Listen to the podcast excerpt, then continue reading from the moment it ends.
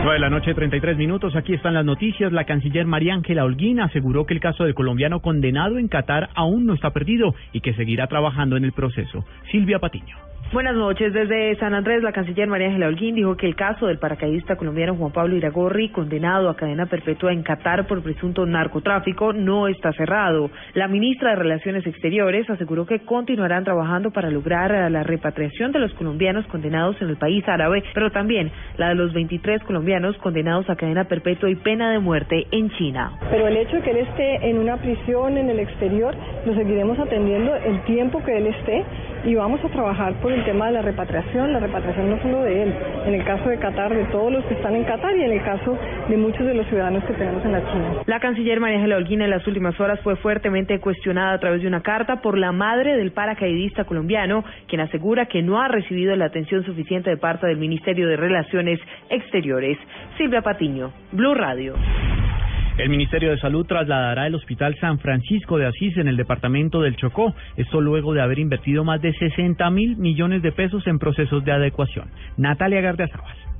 Desde el departamento del Chocó, el ministro de Salud Alejandro Gaviria reveló que el gobierno reubicará el Hospital San Francisco de Asís, que se encuentra en la capital del departamento, en el cual, de acuerdo a un informe de la Contraloría de 2013, se habrían invertido cerca de 66 mil millones de pesos entre 2008 y 2011. El gobierno nacional va a financiar los estudios y diseños para la reubicación del Hospital San Francisco de Asís. Vamos a encontrar un nuevo terreno. Al parecer, la Contraloría estaría listando una auditoría para determinar en realidad cuántos recursos se han invertido en el Hospital de Quibdó y cuántas deudas tiene. Natalia Gardia al Blue Radio. El senador liberal Guillermo García Realpe respondió a los supuestos vínculos con paramilitares. La noticia con Diego Monroy. Tras conocerse que la Corte Suprema de Justicia habría iniciado una indagación preliminar para establecer un presunto apoyo de grupos paramilitares a la campaña del senador Guillermo García Realpe, el congresista liberal aseguró que siempre ha actuado de forma transparente en toda su carrera política. Hace unos años hubo una investigación de parapolítica contra dos parlamentarios de Nariño. Nos informamos que ahí nos mencionaban de manera muy marginal a varios parlamentarios de Nariño, casi a todos, a Navarro y a mí, me recuerdo, y no tengo otra información. Esa investigación contra los dos parlamentarios de Nariño fue archivada y los testigos eh, se retractaron. El congresista liberal dijo que su lucha contra las bandas de paramilitares ha sido abiertamente a través de debates en donde se ha controvertido públicamente. Diego Fernando Monroy, Blue Radio. Fue aprobado en primer debate el proyecto para crear un tribunal constitucional de garantías. Simón Salazar.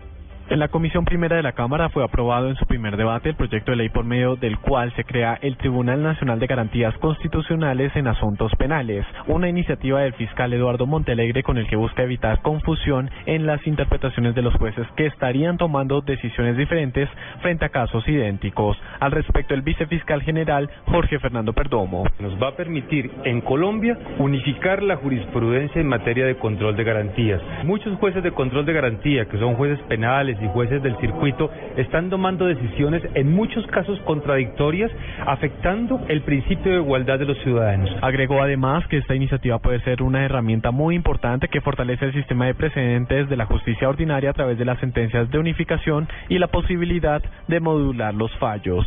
Simón Salazar, Blue Radio. A la cárcel fue enviado William Quintero Duque, quien habría presentado documentos falsos para obtener el cargo de subdirector administrativo de movilidad en Bogotá. Paola Santofimio.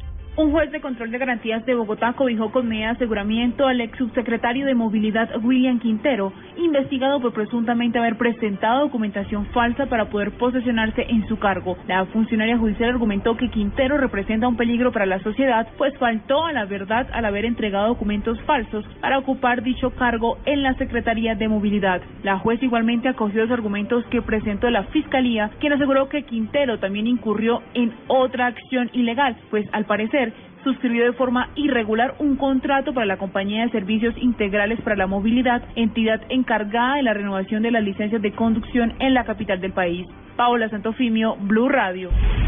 La producción industrial colombiana disminuyó un 1,3% en febrero pasado, así lo acaba de revelar el Departamento Nacional de Estadística. Julián Calderón.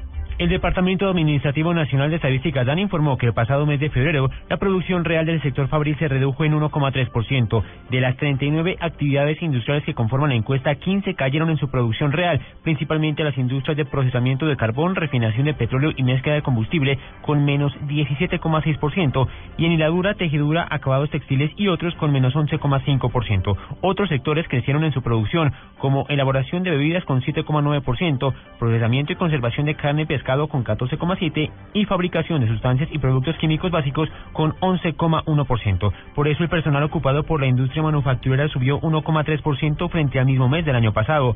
En lo que va corrido de 2015, la producción fabril cae 2,9% frente al mismo periodo de 2014. Julián Calderón, Blue Radio. En Blue Radio recordamos a Gabriel García Márquez un año después de su muerte.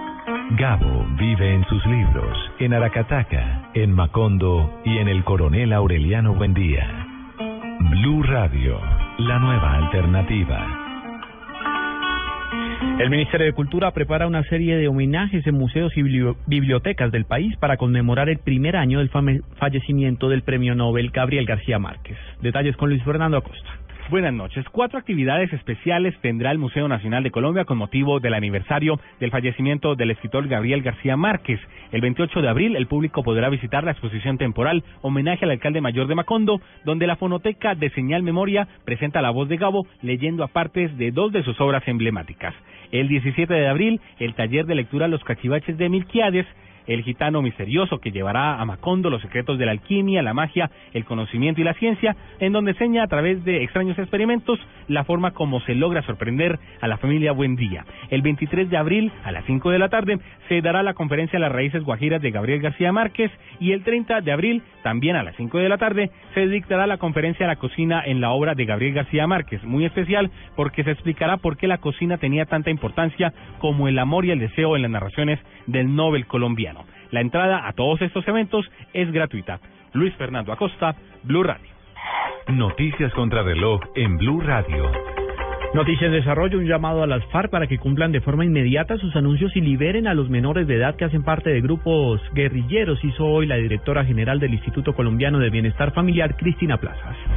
La cifra que es noticia, Colombia es uno de los países con mayor diversidad del mundo, cuenta con 26.186 especies de plantas y 1.674 de líquenes, según el primer catálogo nacional de estos especímenes entregado en Bogotá. Y quedamos atentos a la llegada de una delegación del gobierno marroquí que visita a Colombia este viernes para establecer líneas de cooperación en el campo educativo, lo informó el Fondo de las Naciones Unidas para la Infancia que apoya esta iniciativa. Ampliación de estas y otras informaciones en blurradio.com. Continúen con Luna Blue.